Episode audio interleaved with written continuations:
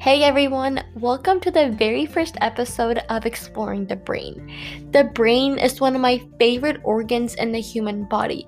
It's so complex and there's still so much to learn about it.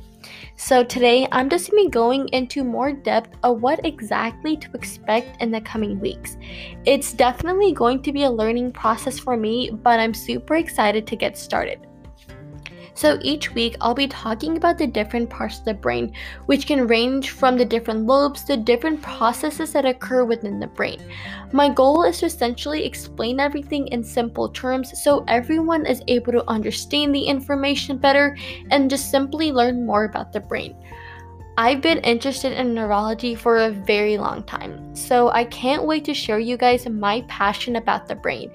And if you guys ever want me to talk about something in particular, don't hesitate to email me at exploringthebrain1 at gmail.com, which is all in lowercase. So I'll see you all next week as we begin to explore the frontal lobe.